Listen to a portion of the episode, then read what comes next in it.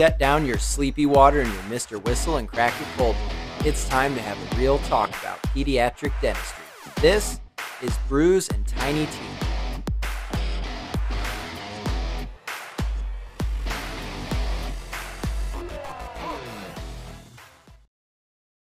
Hey everybody, this is Casey Goetz, your host of the Bruise and Tiny Teeth podcast. Haven't really checked in to do uh, a podcast update in a while, so just wanted to touch base with everybody before we got going on today's episode and do some housekeeping stuff. Um, practice or the uh, podcast's been doing great, and I appreciate all you guys for tuning in and listening and supporting. It means a lot to me when people reach out and send messages and let me know that um, there are in fact some people and pediatric dentists getting some use out of my, you know, weekly bantering and ranting and all that good stuff. So, um, yeah, continue to, you know, spread the good word and help me out there. Um, you know, the like literally the best thing you can do is if you find an episode you like or something hits home or you kind of enjoyed what you were listening to, just go and find that little three dots and hit the share and send it to another pediatric dentist or let somebody else know that you're kind of enjoying listening to it. Um, I don't really do anything for this podcast or really gain anything from it other than I just, I get a lot of joy out of creating a good sense of collaboration here. So it does mean a lot that you guys are Uh, giving me some good feedback, so I appreciate that. Um, so with that being said, starting in June, uh, I wanted to start adding in a little twist to some of the episodes. Um, you know, I enjoy the interview style back and forth with special guests, but I'm going to try to start doing a uh, something kind of fun starting in June. I'm going to be doing a once-a-month special, and we're going to call it the Pedo Pearls Power Hour. And basically, I want to have, uh, it might be me and Doctor Nate Green, my buddy, or one of, you know, a, a normal con- or a regular contributor. And I wanted it to be sort of an unstructured, unscripted, um, you know, more like a rounds or what you would do if you're hanging out in the resident residency room uh, during residency, where you just kind of talk about tough cases and, you know, tricky pediatric cases, tough parents, weird clinical situations, that sort of thing. And I wanted it to be more interactive. So uh, I am asking you guys, my listeners, to uh, send me, you know, interesting situations, interesting clinical situations, questions, clinical questions, uh, could be practice management based, you know, could be something specific with numbers or startup uh, questions, could be a tough clinical case. Even if you just want to call and share it, you know, let us know um, or let me know if you guys have any, you know, interesting cases you've had in the last week or really tough parent situations, how you handled it, uh, interesting clinical things, maybe myself or another guest thought on a specific material or technique, something like that. Um, and I would be uh, happy to chime in there. But what we can do is I'm just going to give you guys um, an email and my cell phone number. And if you can just record a short voice snippet, you know, an audio recording, uh, recording, and shoot it my way. It can be anonymous. I don't really care. I just thought it'd be kind of cool to have, you know, some thoughts, comments, and questions in the pipeline from listeners to make this a little bit more interactive and fun. Um, and then, you know, I can, we can kind of share thoughts and brainstorm when we do the podcast. So anybody that, uh, you know, wants to contribute to, you know, June's Pedo Pearls Power Hour, um, you can hit me up. My cell phone number is six four one, four two five, seven two seven nine, or you can email me at cgetz at troy pediatric dentist dot com. That's cgetz, G O E T Z, at troy, T R O Y, pediatric dentist dot com. Shoot me a question. Um, you could, you know, email it to me, but it'd be nice to have a, like a little voice snippet. Shoot that my way, and then uh, I can get that with our special guest, and we can kind of go over and do our little Pedo Pearls Power Hour. Uh, only other thing before we get rolling on today's podcast, um, my special guest, Evan, is awesome, and he knows more about personal financial planning and money than I could hope to know, even though I'm a lifelong student of it. Uh, I will say the first ten or fifteen minutes, I got a little bit too into the weeds with some stock market specific stuff. Um, so that was on me. That's my fault. It might be over the head of maybe some listeners that don't do a lot of investing, but stick with the podcast because the last half has a lot of really good stuff on student loans and um, wealth building and a whole bunch of good stuff. But just stick it out past the first, you know, ten, fifteen minutes where I kind of dive into some specific stock market stuff that might not be super applicable to everybody. Um, hope you guys liked the episode. Shoot me some Pedo Pearls Power Hour uh, topics, and um, we will catch you guys for next week's episode. Thanks, everybody. Okay, perfect. So I'm going to kick it off. I got to do my inaugural beer crack here. Ready? Okay. Beautiful. That sweet it. sound. Dude, it is a sweet sound. Are you a craft beer guy? Um, I am sometimes. I'm, I tend to be just local. I tend to local. kind of, I mean, I suppose the local guys are sometimes big businesses too, but I like to go with the local mm-hmm. stuff. So. Perfect. Yeah, I like it. I like it. Well, okay. So today we're going to talk some money because you're my money guy. And I, I've like, you know, I wanted to do a finance sort of podcast where we talk about some money and some taxes and, you know, uh, practice finance things.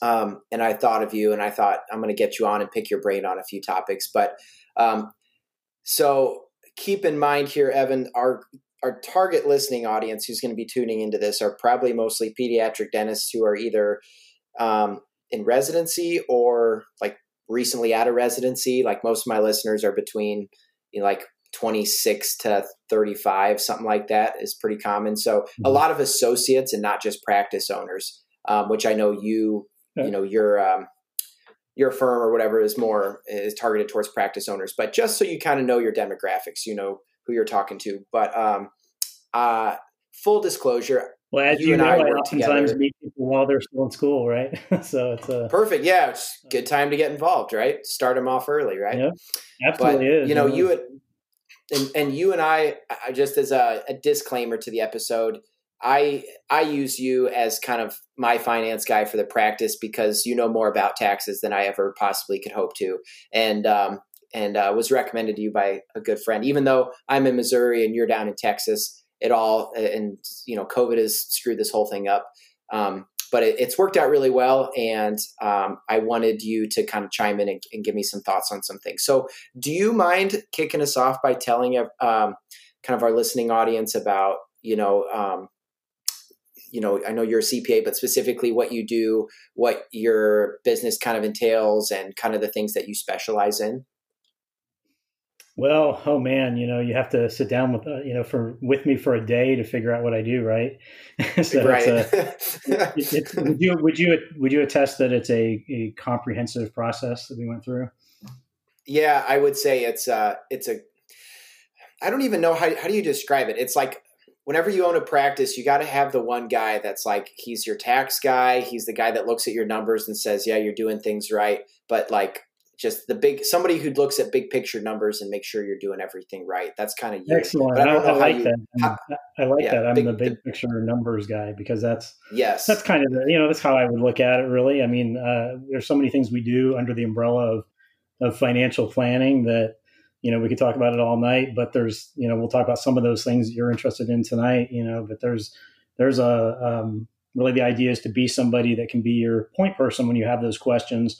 And can look at things from the perspective of, you know, having worked with so many practices over, you know, the better part of twenty years now in this role, it's a, uh, you know, something I can just help and uh, sit down with you, find out what's important to you. You know, it's what we spent a lot of time, you know, in my meeting with you, uh, kicking off that relationship was figuring out, you know, how do I give advice? I mean, there's, I, I can give different advice depending on what's important to the, the person in front of me. But, you know, when, uh, you know, when I learn a little bit about you and, and can apply that to, you know, how do we use your practice and, you know, meet your goals over the long term, I guess that's how I'd sum it up. But, um, mm-hmm. and, you know, all different financial things, taxes, you mentioned, um, you know, taxes, financial planning, investment planning, all that stuff is, they're tools to get there, but we got to understand what, what's best for you. Right. Right. And how many, um, how many, you're predominantly dentist. Are you all dentists? I don't know the answer to that question. Like what's your clientele yeah, in general look like? I am focused on dent- dentists. Um, you know, ninety-five percent of my practice is dentists. I've got a few other businesses, you know, mixed in, of course, since dentists have some friends in other areas sometimes that want my help, but, um, and it can be, you know, I can apply what I do to, to a lot of different businesses, but I really know dentistry, you know, so I can look at a dental practice, um, you know, and, and I meet, you know, someone who wants to work with me might come to me and, you know, when they're in, in the early stages, they're in a residency or they're starting to shop for a practice to buy or a place to start up a location and um, talk to me. Then some others come to me, you know, after working for for ten or twenty years even. But, you know, I always hope it's sooner rather than later because there's so many, you know, the, the earlier you get into that process of understanding the, the best way to plan for yourself is, is going to be the, you know, the most um, the most good we can do for you in the long run. But um, yeah, I have practices, um, the, the makeup of my practices, you know, a, a lot of general dentists. And of course, I'm heavy in a lot of the specialties as well. Um, you know, mm-hmm. have a particular, I guess I'd say I've, I've got some stronger focuses on, on pediatric dentistry. I do have a lot of those practices around the country. Um, so several in the Midwest and the East as well. And, um, and here in Texas and, and, uh, you know, my practice is really, um, you know, kind of just all over the place. Um, oral surgery and, uh, is, is another big area for me, as well as, uh, orthodontics. So, um, mm. but you know, I have, I have plenty of good, good examples in every, uh, every category.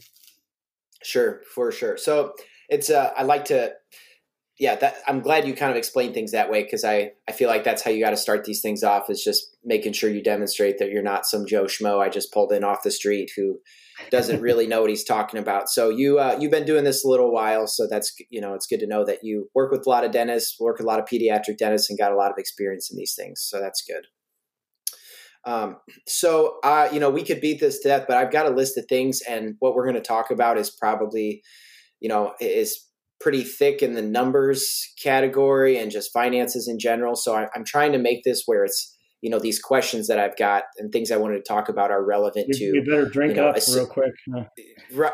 Well, I'm like, so here's the thing. Like, I know it's going to be easiest, uh, easy for us, you and I, um, because we know each other, and you know my practice and stuff, where we could get into the weeds, and then we start talking about things that aren't real relevant to listeners. So I want to try to keep us uh, at baseline to a conversation that's kind of, you know, more generalized money tips with, you know, people in our, mm-hmm. my sort of circumstance. So it's kind of more applicable to, to our listening audience. So, um, so we may not get into, like, you know, the really, you know, nitty gritty weeds of things on uh, different types of, like, you know, the ins and outs of some of these retirement plans and stuff, but let's, so let's start here. Uh, One of the things I, I wanted to ask about that is we're kind of stepping back from, you know, retirement accounts and taxes and things, but just uh, with the current state of affairs kind of in the world, you know, it's twenty twenty-one, we've had COVID, we've had a pandemic, people have been locked down. There's a lot of weird things going on in the world of finance right now. We've got, you know, the stock market is in general pretty high, doing well after the pullback from COVID. So you could argue that a, a lot of stocks are, um, could be considered overvalued, or the stock market's at, you know, kind of an all-time high right now. So it's tough to want to put money there. Student loans are, you know, deferred until September. The housing market's crazy. It's a bad time to buy a house because everything's just going nuts right now. Um, if somebody just called you up and said, "Hey, Evan, I'm a young dentist, new dentist. I just got an associateship job. Like, I'm starting to make some good money." Um, what, what's a good, what do you, what's a good place to put your money, or a good bucket to put your money into in twenty twenty-one, when you've got a fresh income stream and you've got some money to burn? Where, where are you telling people to put their money in with, when it doesn't seem like there's an obvious answer? Well, clearly you want to just dump it all in cryptocurrency right now. Crypto, Bitcoin, um, Do- Dogecoin, just, just exactly. Tesla, I bought yeah as much Tesla as yeah, you can afford. Exactly. Uh, Doge was it Dogecoin is our, our ticket to, to wealth now. Yeah. Um, no, I mean, I, I don't know. All those, and, you know, all, yeah. those, all those things are interesting, um, as long as the next, you know, the next best innovation doesn't come out there and make them obsolete at some point. Because then they're technically yeah, or Elon them. Musk tanks them. You know, Elon gets on Saturday Night Live or something and just bombs them all. That's a problem. yeah. Right. right. Right. Yeah. No, I think, you know, it's a good time to understand, you know, it, it, this is a year, I think what we're seeing so far in twenty-one in terms of the investment landscape. Um, You know, I, you know, obviously most of my work is with the stock market. You know, I'm, I'm helping clients build four oh one k portfolios and I R A portfolios and individual accounts and all of, all of that um, that goes in terms of, because, you know, over the long run, my experience, there's, there's always people that like certain assets. You know, some people like real estate, some people like, um, you know, other, you know, maybe, maybe things like, like crypto. And, you know, of course, anything in moderation is, is, you know, I think should be welcome to anyone's allocation if they like it and if they understand it.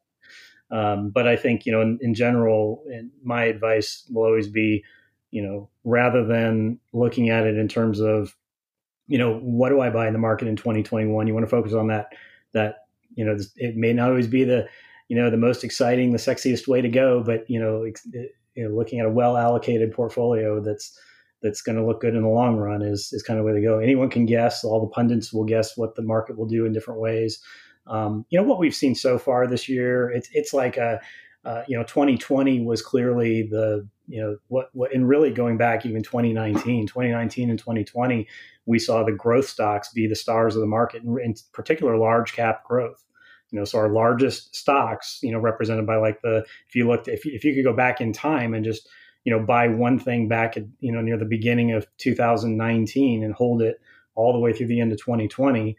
Although if you were perfect, you'd of course sell it, you know, in like February twenty twenty and buy it again in April. But, um, but anyway, if you bought something back in twenty nineteen and held it for the last two years, it would probably be something really simple, like an S and P five hundred, you know, uh, you know, just fund or, or uh, index you know, E T F fund of some kind. Yeah, mm-hmm. Index fund, exactly. But you want to target that large cap, anything large cap, or particularly a large cap growth sector of the S and P five hundred or the or the Dow Jones or something. So, you know, all of those those that large cap growth index was was the star. It outperformed all the, you know, there's these other smaller cap stocks and mid cap size stocks, and there's international and there's other specialty, um, you know, all these little buckets you can you can put money in that have different risk. And in the, the game with most of those compared to large stocks, typically when you're allocating a portfolio, the idea is the only reason not to be in the largest, you know, generally safest stocks is because you're expecting more return or more reward from mid-cap and even more from small and micro and, mm-hmm. you know, and international sometimes,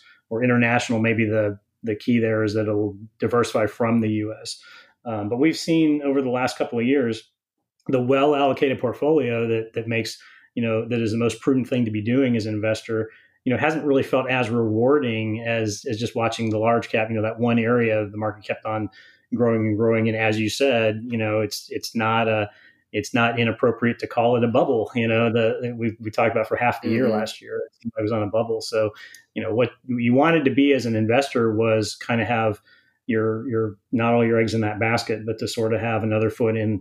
The other the other echelon of of stocks is typically called value. And so value stocks are stocks that you buy at a particular point in time because, you know, essentially you break it down to you think the company's worth more down the road or more today than what you're buying it at versus how much market share they're going to grow and so forth.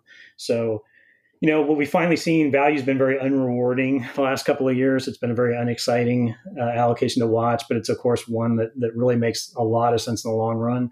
So when you're looking at what we're seeing this year, what you've seen so far in the first quarter and on into, you know, through April and on the, to May here is that you, you we've seen the the growth slowdown. If you look at, like, for instance, compare the NASDAQ. NASDAQ had, a, you know, is is a, the electronic exchange with with you know, high concentration of growth companies, all your large tech companies. Yeah, a lot of tech tech companies. So mm-hmm. that's that's a good example. And that that index was, you know, kicked everyone's butt last year. But then at, you know, you look at this year, the NASDAQ is up like, you know, as of a couple of weeks ago, um, it, it was up a couple of, you know, a couple percent for the year. So, you know, versus the S and P five hundred that's balanced between those categories was up nearly ten percent for the year. So, mm-hmm. you know, we're, we're seeing a shift back to value and what kind of typically is, you know, the, the more prudent investment course. So I think it's really easy to get in the market right now because you're not having to, to do anything risky. Right now, this is the easiest time to get in and buy a, a well-allocated portfolio. And I think twenty twenty-one so far would have rewarded you for being well-allocated between different asset sure. classes. And I think, you know, with a little luck, maybe it'll play out that way this year.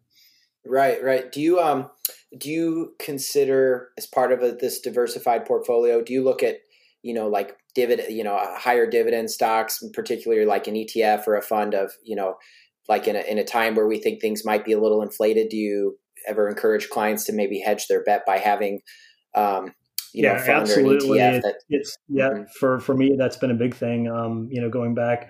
Um, for years, I've, I've used portfolios where the the value piece of our portfolio, whether that be, you know, whether we're holding more value than growth at a particular time, in many cases we are, um, whether it's more balanced like we were last year to try to get some of both, or um, or whether we're we're skewing the other way. Anyway, the, the the value area, I tend to be highly concentrated in my portfolio design towards things that are dividend payers. For those, mm-hmm. you know, you do a good job. I mean, for the reasons that you're saying, those those are things that are Um, you know, companies that continue to pay money and uh, to investors and and can show that they've got cash flow.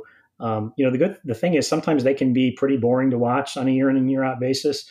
When you go back in time mm-hmm. and kind of chart how those things have done against an index like the S and P five hundred, um, you can find that, that a good basket of dividend stocks can pretty easily um, do some damage there over time. Sure, sure. Okay, so related to this, um, and you know, I, I consider myself a student of the stock market. I've invested for quite a while, but there's still a lot to learn and a lot that I'm trying to figure out, especially now that I have an income to put money into places. But um, going back to this original question, you know, what do you do with your money in twenty twenty-one? Um, we had touched on the housing market. You know, if you're somebody's kind of in my shoes where you're renting, but you, you know, young pediatric dentist, you want to get a house eventually or set up, is not a great time, you know, to invest in any sort of real estate. Um, I have been kind of looking into and recently put some money in, and correct me, is it a R E I T real estate? Um, uh, is it real estate um, investment? Yeah, real estate investment trust. trust so we affectionately trust, call them REITs. Right. REITs, yes. Okay. So my understanding, and I was just going to get your thoughts, you know, because t- for me, I'm thinking, you know, if uh, I don't have a, and any intentions of being a landlord, I can't really get into, um, you know, I don't have any intentions of buying a property or anything like that right now, and I'm not going to buy a house. But, you know, I feel like maybe with the way inflation is going, there's a lot of talk about inflation, and we've printed three trillion dollars and just pumped it out into circulation. You know, uh, my thought is maybe having a slice of the real estate pie is not a bad bet against that. They tend to be pretty high dividend paying things. Do you ever, um, you know, consider that, or what are your thoughts on maybe instead of doing real estate directly, using um, a fund of some kind, using the stock market that's heavy in uh, real estate like that, and using the stock market as that kind of vehicle as an investment? Right. I mean, uh, you know, I think in particular, it probably depends on what kind of REIT you're looking at at this point. I mean, you got to think in the in the commercial properties. I think that area of real estate is going to be kind of struggling for a while, um, you know, in, in the wake of twenty twenty. A lot of corporations, I mean, the stats I heard um, as recent as, you know, earlier this or in the first quarter of this year, we're still holding to where most most of corporate America was potentially going to keep maybe a third of their workforce that's currently, you know, had been at home with, you know, maybe a majority of a lot of their, you know, the, the, the paper pushers like myself who can sit at a desk at home.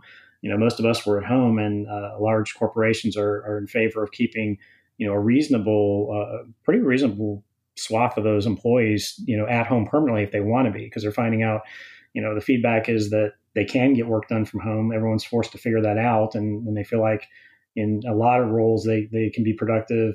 They have employees that can relocate wherever they want. And, and so therefore you get some happier employees. And, um, you know, so I think probably there's, uh, and, and then obviously the big one that, that we're getting at is, you know, does that mean a loss of need for real estate? You know, will offices be downsizing, especially like, you know, class A commercial buildings, that kind mm-hmm. of thing. So, you know, so as an investor, even though obviously like, you know, you have, you, you're in an occupation, you've got to go into a dental office and work every day. And, you know, everyone listening to this podcast is in that, you know, in that realm.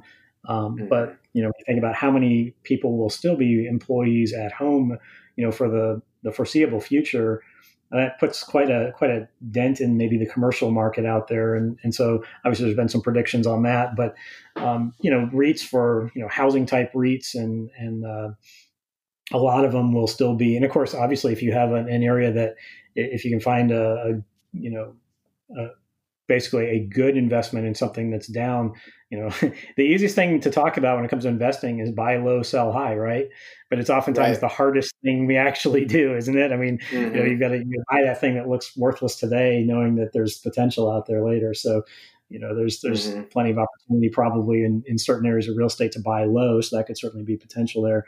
Um, yeah, REITs are good. I think just overall, not again, it, you know, whether it's you're looking for it as as a twenty twenty-one play or not um, to be overweight, I don't know. Um, but I would say that you would, you know, in the long run, a lot of portfolios have a little bit of, of real estate in, uh, you know, in those REITs. You know, it's a good way to get, like you said, it's a good way to not go, not have to go, you know, fully invested into, you know, take risk into one property or just a couple properties if you're looking at a, you know, at least a down payment and having to worry about cash flow and all that. Instead, it's just right, a fund. Right. So that's, that's mm-hmm. easy work. Is there anything else, you know, in inflation? I don't know if any of your clients have brought this up as a concern, but, you know, do you have any, uh, any other things come to mind to hedge against you know, inflation, which seems to be creeping up, and things are going to get more expensive, and it's going to be hard to keep that value of a dollar where it's at. So, you know, do you, do you tend to steer clients back towards, you know, making the right decisions with investments in the stock market, or are there any other, um, well, you know, which I know you said is kind of your primary of thing, whole, but any other, any other, yeah, part of, part of the inflation story this year is, you know, it's obviously a, you know, it's, it's the big story in the financial media, and, Um, you know, it's gotten talked about quite a bit, particularly, you know, March was a little bit of a bump, and then April had a big bump in inflation. Um, but again, you know, in the long run, I think that there's, um, you know, anyone who's, who's really scared of, of inflation. Um, there was a, there was a, a good article last week, I think it was in, in Forbes, talking about all the reasons why inflation is usually short-lived and not nearly the, the catastrophe that, that gets predicted. I mean, it, inflation gets talked about. I mean, go back to the financial crisis in two thousand eight, and and thereafter, as soon as there's stimulus, there's always talk of inflation. And uh, you know, the reality of it is, though, mm. is that the U S economy, um, you know, is just a a really really slow moving mature beast at this point, and it, mm-hmm. it it would be still unlikely to see. You know, I certainly would caution anyone to make moves that they think are, are you know, to try to be fearful of something like hyperinflation or, you know, anything like that. I mean, that just, that hasn't existed in the, you know, in the developed world in, in like a hundred years. But, you know, what we need to do is, you know, focus on, again, building, uh, uh, you know, staying well allocated, things like REITs, um, you know, hey, even things like cryptocurrency that I was making fun of earlier, in small, moderate amounts can, can make sense. Um, you want to be able, working with somebody that, you know, in designing, if you're not doing all the research yourself, you know, work with someone who can help you design portfolios that have a little bit of, of the things that, that, you know, you have a story behind this year. Um, there's, there's also, you know, there are bond funds that will look at inflation adjust, adjusted securities. Um, so like inflation protected. So that can be one thing you can get into if you're, you know, on the bond side and in fixed income. Um, but I would also caution anyone to be jumping too much on the inflation train at this point. You know, we, we have so much when, when the stimulus was announced back in December, and then more came this year after the, the new president got, got sworn in and started making, you know, proposing new things. And so, you know, once we have, you know, this, this stimulus hitting the market this year, it's, it's expected you're going to have some bumps in inflation. You're going to have some moments where it, where it's going to, you know, we're going to see spikes in inflation momentarily, monthly numbers. Um, but yet we still may not see, um, you know, I could be wrong, but it still seems like we could be a year out from now, we could be looking and saying, wow, things didn't really change that much inflation wise on an annual basis. So sure. I wouldn't, I wouldn't sure. go too big on inflation fighting at this point. Okay. Yeah. Well, that's, uh, that's good to know. And that's some, some good information. Evan, I'm going to sh- switch gears here a little bit, cause we could nerd out on stock market stuff and put everybody to sleep. Sure. Um, uh, Student loans, you know, you and I had this long talk the other day yeah. because, um, you know, right now, and pretty much everybody's going to be listening to this uh, is going to probably have some degree of student loans. And especially if you're, you know, a pediatric dentist or oral surgeon or one of the specialists, you know, you you've just compounded that large student loan amount for another couple of years while specializing. And, um, you know, it's nice in theory that, as we know, the federal, um, student loans, federal student loans are kind of on deferral for the time being, at least until September is my knowledge, unless they've changed that. Is that still right? September? Yeah. September to my knowledge too. That's September. That's, yeah. yeah. So, um, you know, I, when you and I had our quarterly meeting a while ago, I kind of told you my new goal is to try to pay off all my student loans by the end of the summer. Um, obviously being pediatric dentist, the summer is our busy time. So, Um, my thought is it's more so not out of like financial sense as much as it is. I'm just uh, uh, ornery, and I don't want to give the federal government any more of my interest money than I have to. And I just kind of want this, the psychological perks of knowing that I'm uh, have my student loans paid off. But I, I have about one hundred fifty grand, or I started with that. And my goal is by the end of the summer to have it paid off, which um, is nice because it's all going towards principal. But um, I just wanted to see what your thoughts were with the current state of affairs with, you know, student loans being on deferral. Is now a good time to pay them off? Um, does it depend on interest rates, you know, uh, you know, private versus federal? Or would you encourage most, you know, say an associate pediatric dentist making a couple hundred, two to three hundred thousand dollars a year, has some cash, you know, are we throwing it at student loans and trying to knock that down if we're at five to six to six and a half, seven percent? Or are you feeling good about some of the returns maybe on some value stocks, or do we split it appropriately? You know, what what are your thoughts on the student loans right now? It always seems like such a simple topic, doesn't it? You know, student loans. But it's, it's so it's not. Interest so rates. Not. If you can, mm. yeah, if you're paying too much interest, you want to get paid off, right? But it's it can right. be such a central piece to most financial plans that there's just no right or, you know, there, there I didn't think there are some wrong answers probably depending on the situation, but there's there's a. I was going to say there's there's many right ways to attack it, and uh, you know, it's one of those things where, and I think I. you know, the first time we got together and, and started working on a financial plan with you, I think I, you know, definitely made it clear that, that I favor not necessarily paying down debt as quickly as possible if we have better opportunity. Um, what you're, you know, so you, you may not, you may be cringing hearing that, but, you know, I know you, part of your plan, of course, just to be clear, you know, part of your plan in paying it down this year is you have some extra, extra cash to play with, you know, right, and uh, right. you know, I think I think that's oftentimes something we look at doing when we have some surplus in the in the cash flow. You know, that's that's always been, and, and I've looked at with with clients that have wanted to pay down student debt faster, um, or pay off mortgages faster, things like that, where they really you know didn't like the debt and wanted to get rid of it. Usually, uh, my advice is. To simplify it quite a bit here, my, my advice is usually, well, let's see when we can start getting ahead and when you can show that you've got some extra cash flow that is above and beyond what you really need to put away each year to make your savings plan and your ultimate, you know, your financial goals, other than getting debt paid down, what, you know, to make all those other things happen for you as as scheduled, then I think you've got some some cash to work with there. And if, if it is fulfilling to get the debt paid down quickly, um, or you think, hey, I can make more money in the market. Getting that done, you know, if, if you know, like you said, I mean, six percent with a lot of student loans, um, you know, so that's that's you know, obviously some serious interest there, and you know, you you do want to consider whether or not you are, you know, if you're not going to pay those down, you want to make sure are you doing something with your money that's going to that's going to better that return so that it makes sense to to keep that debt out there. Um, but a lot of times there is opportunity, and so with each with each client, I have to you know kind of attack the plan a little differently. So a lot of times, I'm sometimes I'm looking at someone who is. If someone is meeting their savings goal, so if you're talking to that person that you described, if if they're carving out their taxes and they're the spending to the lifestyle they want to they want to achieve this year, and their savings plan that is going to get them, hopefully they they've played with the numbers and figured out what they need to save over you know however many years they want to work for. And get them to that ultimate goal where they've got, they can reach financial freedom or retirement. I, I like to call it financial freedom because, you know, a lot of dentists will probably get that, you know, my clients will get there, you know, at a point where they're financially free, but they'll probably still be working in some way. So anyway, we'll say when, if you can get to your, your goal of financial freedom, whenever it is that you you want that to happen, then I would say that, that you have some extra, if you still have extra cash that could be spent either, you know, you have a couple of decisions to make. You can look at, I think there's always, you know, whether we're talking about you have extra money that in savings that could go in excess of what you need to save this year, or whether or not your return, you know, overachieved what your annual, you know, expected savings rate is. So in any case, you've got surplus to work with.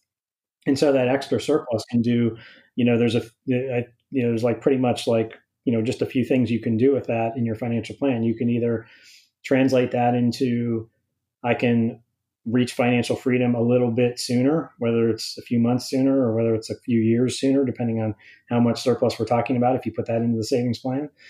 Um, it also means you can, you know, you could maybe save, you could still target the same retirement date, but you could stop saving at an earlier point. So that's important to recognize. That's two different things. You know, you could, mm-hmm. you could be planning to work, you know, until you're financially free for thirty years, but you might only be planning to actually save for twenty or twenty-five years.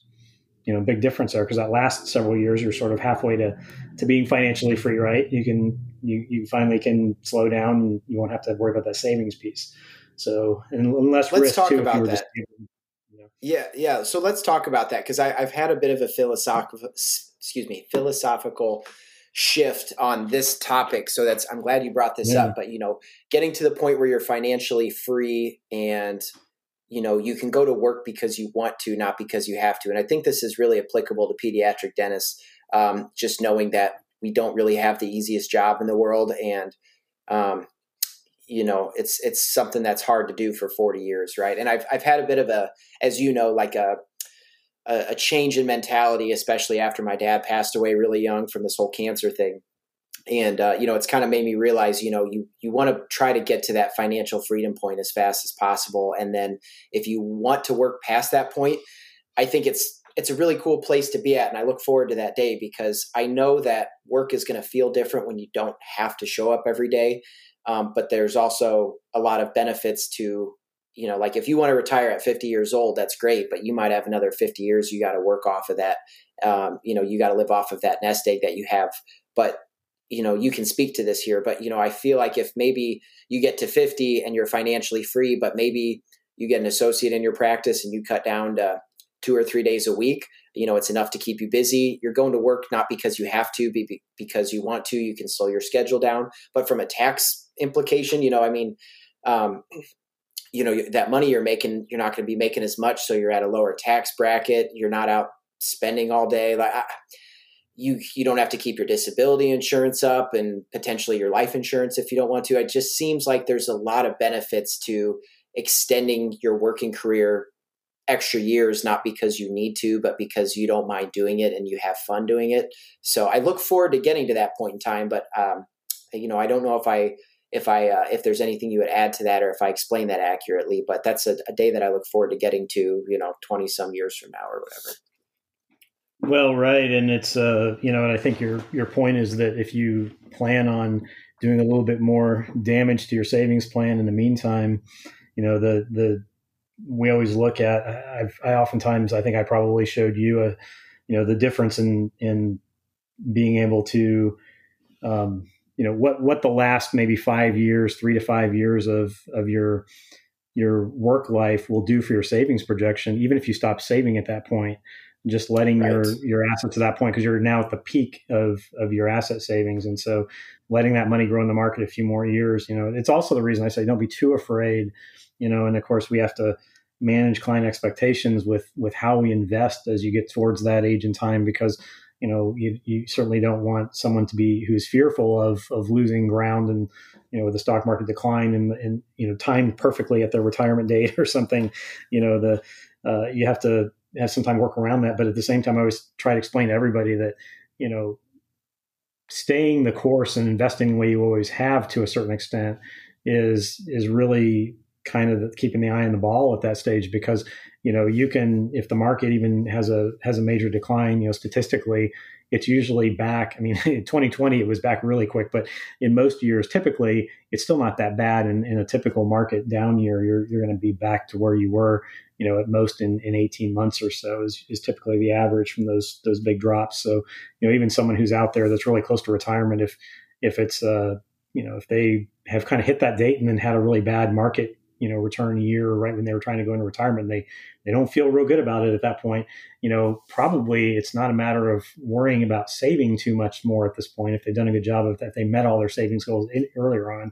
If it was truly a last second decline that, that kind of put fear in their retirement date, they probably just need to, you know, work part-time and just, you know, delay retirement, you know, another one to two mm-hmm. years and watch their money recover and they'll be right where they thought they would be. So you might lose a little time, but Um, you know, it's, it's pretty good. The, but the, the idea of, you know, I guess I was saying earlier, you know, you can, you can do more damage today. Every, every, every dollar you save today is worth more than the dollar you save the year after, and even more than the dollar you save two years from now, et cetera. So, you know, the, the more you can front load those savings plans, the, the more in control you'll be one day when that grows. And, you know, so that's why yeah. I, I think, you know, going back to debt, whether you're talking about practice loans or whether you're talking about, which practice loans aren't too big of a discussion right now because they're such, they're, you know, historic lows pretty so much low, here now. Yeah. Three percent. So, so that's yeah, a great crazy. thing for, for, for us. Um, but, you know, the, you know, at the same time, when you're looking at, you know, other things that have inflated, like housing prices, which, we, you know, we don't know if they'll stay where they are or not. Um, but, you know, I think the, this, this, you know, sort of inflation in several areas that, you know, there's a lot of factors with that and everything, but I think, you know, if you can find a way to, you know, still carve out the savings and, and again, target, you know, not only the, not only be thinking in terms of your long-term planning of when do I want to be financially free and make that at a reasonable time, but also like, why don't I try to try to be done saving, even if I, if I have to let my money mature and keep growing for several more years, try to target a period of time when you're done saving even earlier than that day you want to be financially free.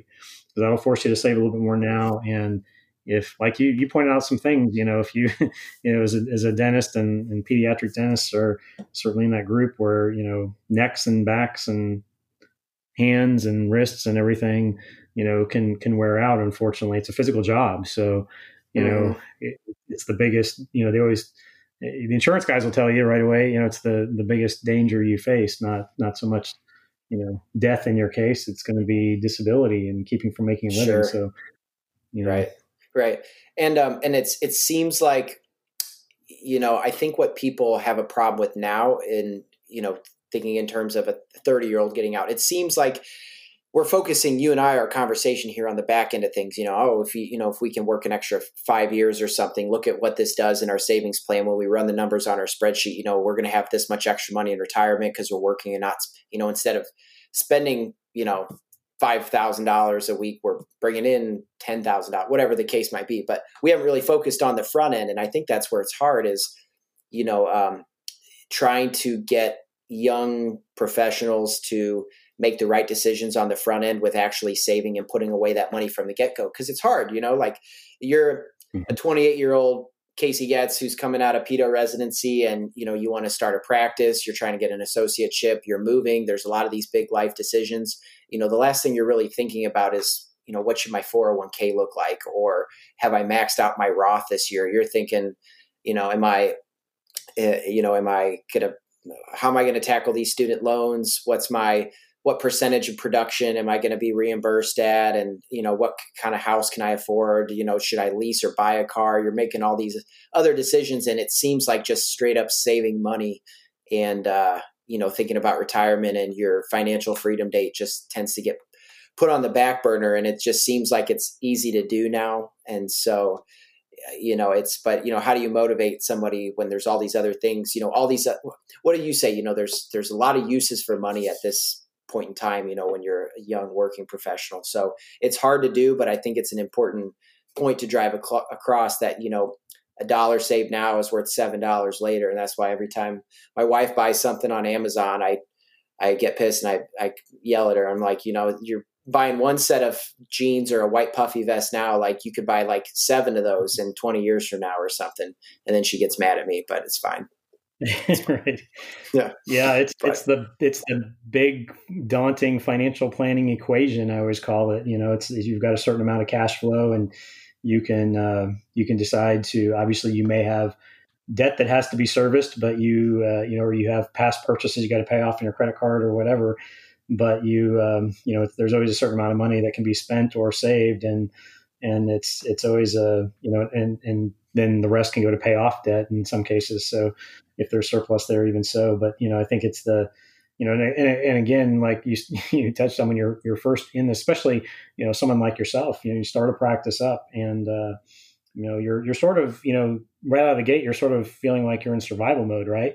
So, right. You know, it's, It, it seems like a luxury to be thinking about financial planning for yourself at that point, but but really the financial planning process has to start, you know, way back when you get that, you know, when you're in the mindset of getting that practice started or purchasing a practice, and it's making sure that you're making, you know, sense of all of the the, the tax benefits that a, a startup practice or a practice purchaser, um, or even a new, you know, when we're talking about somebody who's a, a new associate in, in a in a practice, and maybe you're not going to own a practice um, for a couple of years. Um, or maybe not ever, but, uh, whatever, depending on what your goals are. But, you know, even an associate, there's, there's a, you know, a lot of tax planning that can be done for somebody about, you know, trying to figure out how do we structure pay in a contract with somebody. There's, there's benefits to being, you know, a contractor in an S corp of your own, even if you're just a, you know, an associate in a practice and don't own, own the practice and, and some other things that you can do. So, you know, those things can create some opportunity. It's just, you want to look at every facet of it. You know, there's, there's things, there's ways to look at your practice and make sure, you know, for instance, like when we talk about almost everybody, once they, you know, to be honest, you know, let's, let's, let's be real here. You know, when, when somebody goes and wants to start, now you were referred to me in early on. So, you know, I've, I've known you since you were looking at this practice. Right. but, right. but in a lot of cases, I get introduced to somebody because they've gone and talked to the bank about buying a practice or starting up a practice. And then they've gone to their attorney and talked about getting, you know, the bank says, well, what about your legal entity? And they go, oh, okay. And then they go to an attorney and, you know, they learn what the attorney can do for them and get an entity started. And the attorney says, well, hey, what does your C P A think about, you know, making, what kind of entity do they recommend? And do they want you to be, you know, like make an S-Corp election, some of the other tax things that you have to decide on. And uh, so that's when it's kind of the call that everyone dreads making to the C P A, right? that, mm-hmm. You know, oh yeah, I'm going to mm-hmm. tax returns probably, and you know these things.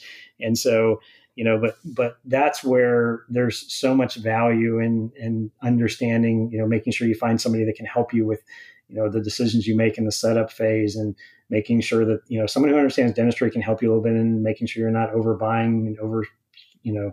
over purchasing a practice, make sure the practice cash flows and will do the things you need it to do to meet your needs and, and all of that. So, you know, evaluating the practice, you know, number one, if you're buying an existing practice, if you're a startup like, like yourself, you know, it's evaluating that again, hey, is this, is this the area? You know, I've seen that, that pediatric dental practices have been wildly successful when choosing the right area to start up, you know, mm-hmm. and uh, you know, you're one that got that right for sure. And, And, uh, you know, I, I won't take any credit for that, but, you know, it's, again, it's looking at, hey, if, if things start to work out quickly and, and they are for you, you know, then you have to figure out, you know, hey, does this, you know, what do I do with this? Can I, do I, you know, how much should be reinvested in the practice every year? Well, we have to look at all the economics of that and figure out, you know, what's your return on that? You know, it's, it's really, uh, you know, it's, it's nerdy number stuff, but we, we have to do for it. And, sure. and you know, every step of the way, whether you're drilling down, you know, mining the practice for more efficiency somewhere,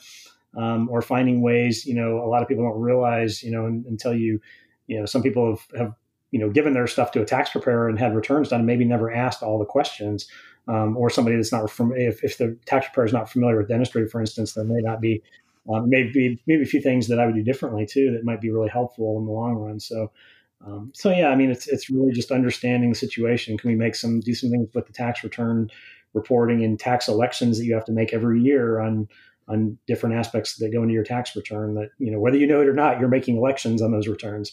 So mm-hmm. make sure that those are explained to you, and you know that you understand you know what the implications are. Sometimes assumptions right. can get made. Sure. So yeah. if you're if you're evaluating, then you've been doing this for twenty some years. You know you've got clients like me who are on the younger side of things. And then you obviously have quite a few dentists and hopefully enough pediatric dentists for this sample size for this question I'm going to ask. But, you know, if you kind of took an in-depth look at the pediatric dentists you have that are, um, you know, older, established, that they're in that kind of twilight, you know, uh, retirement phase where they're financially free and, uh, you know, kind of on the way out, if you will. Um, you know, I'm just curious what your take is on the ones that tend to, you know, retire, you know, kind of with the the highest net worth or tend to do the best. I'm just curious kind of what qualities you tend to see, you know, if there's, if there's trends. I would assume, you know, practice ownership being a big one, but in terms of savings rates, um, certain financial decisions they make, certain ways that things that they do with their money, um, ways that they exit the practice or sell out, Uh, you know, what what qualities or uh, decision decisions uh, being made do you see with pediatric dentists that tend to be, uh, you know, kind of close that last chapter and, you know, have a really high net worth and do really well at the end of the day? What qualities are you looking at there? Well, I'll tell you what, um, you know, so much focus is made on, especially as people get to that stage where you're you're considering selling and, you know, kind of winding down and, um, you know, there's obviously some are in a position where, you know, I'll tell you what, if you're waiting for your practice sale and transition in the end to be the thing that makes you financially free, I would bet you haven't saved enough for retirement. Unfortunately, that's yeah. probably, you know, very real in a lot of cases. If if that's when you start your financial planning, it's, you're probably going to struggle in retirement to to live the way you want to, unless you're very frugal. But, you know, the, mm-hmm. uh, you know, I think that as much as that's, you know, it's considered like most, I would imagine most dentists would, you know, most that I've worked with, certainly that would be their one single, you know, greatest asset. Right. And, and, you know, you may retire and sell a practice, you know, for a seven figure number even, but you know, that, that will not necessarily be the biggest chunk of your, your savings. And in some cases, compared to what you would have saved over the years, if you have a practice that, that is going to sell for a reasonable amount, you've probably also been successful and done enough to save that where that's probably going to be, you know, a less of the picture. It's almost going to be gravy in terms of what you have going into retirement. Um, maybe something that'll, you know, buy you that vacation home on the other side of the country where your kids now live or something.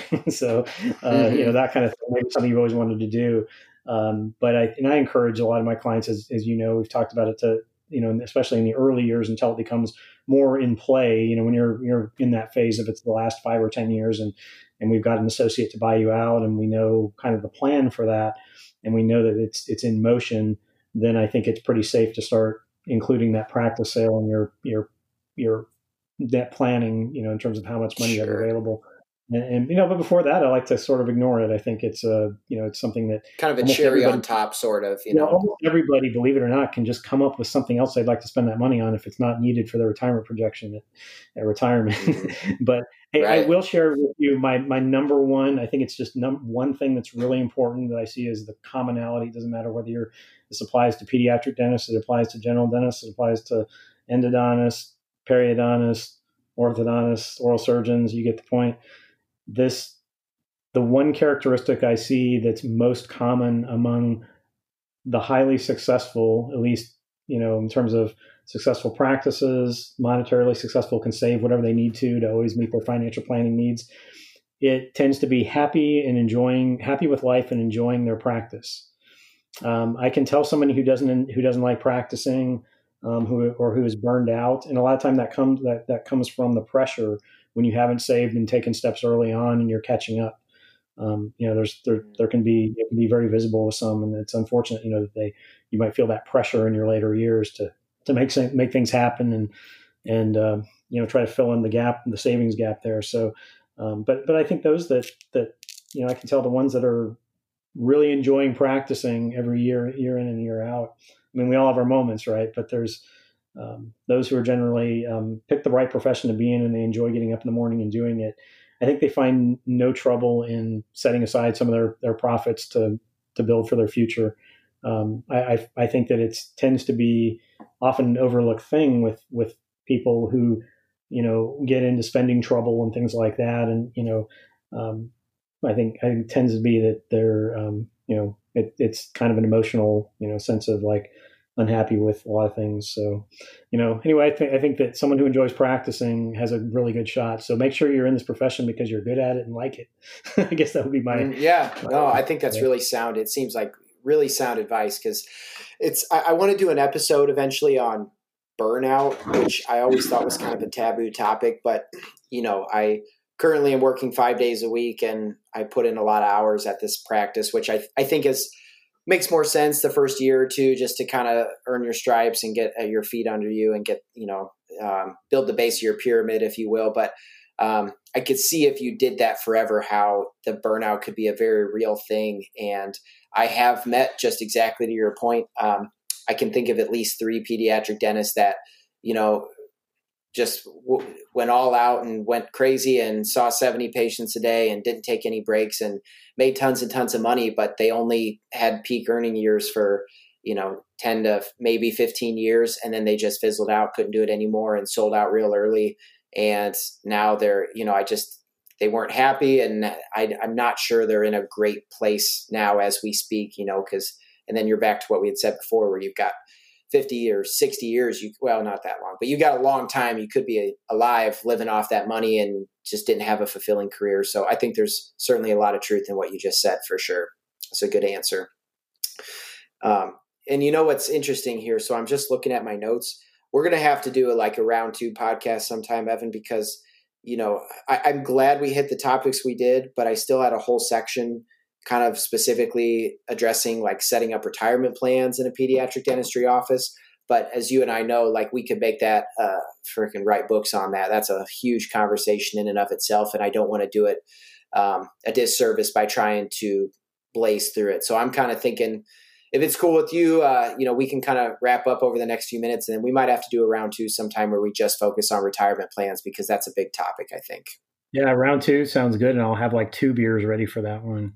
Yeah. That's going to be a good one for sure. Uh, do you mind, um, give everybody kind of a shout out of, if anybody's listening and wants to pick your brain on some financial topics or has some tax questions or kind of wants to get in touch with you, what's a good way to contact you?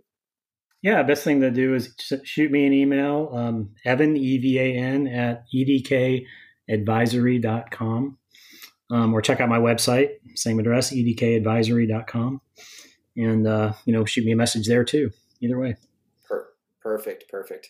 Well, hey, I uh, appreciate you coming on, and, you know, I think we we hit on some good topics that, you know, most of my podcasts are, you know, either clinical based or we talk practice management stuff, startups. So it's nice to, you know, I think it's important to include some of these financial planning and what do we do with our money to make the most sense? Because as you said, pediatric dentists, I feel like we work hard, even though I, I love what I do and it's a fun job. There's, you know, it's, uh, you got to make these smart financial decisions. And I think it's, uh, it's important to have these conversations, because money, talking about money has always been a bit of a taboo topic, but that's maybe why so many people are in shitty financial financial situations. So maybe if we just get together as a, a group more and talk about it, you know, we can kind of collaborate and not make some of these mistakes, and we all fix teeth longer and live happier lives and, you know, hit that financial freedom goal. So I think these are important conversations to have. So once again, appreciate you coming on and kind of sharing some of your knowledge with me.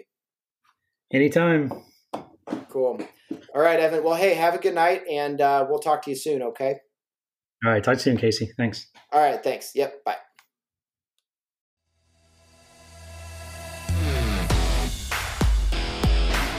Thanks for listening to Bruise and Tiny Teeth.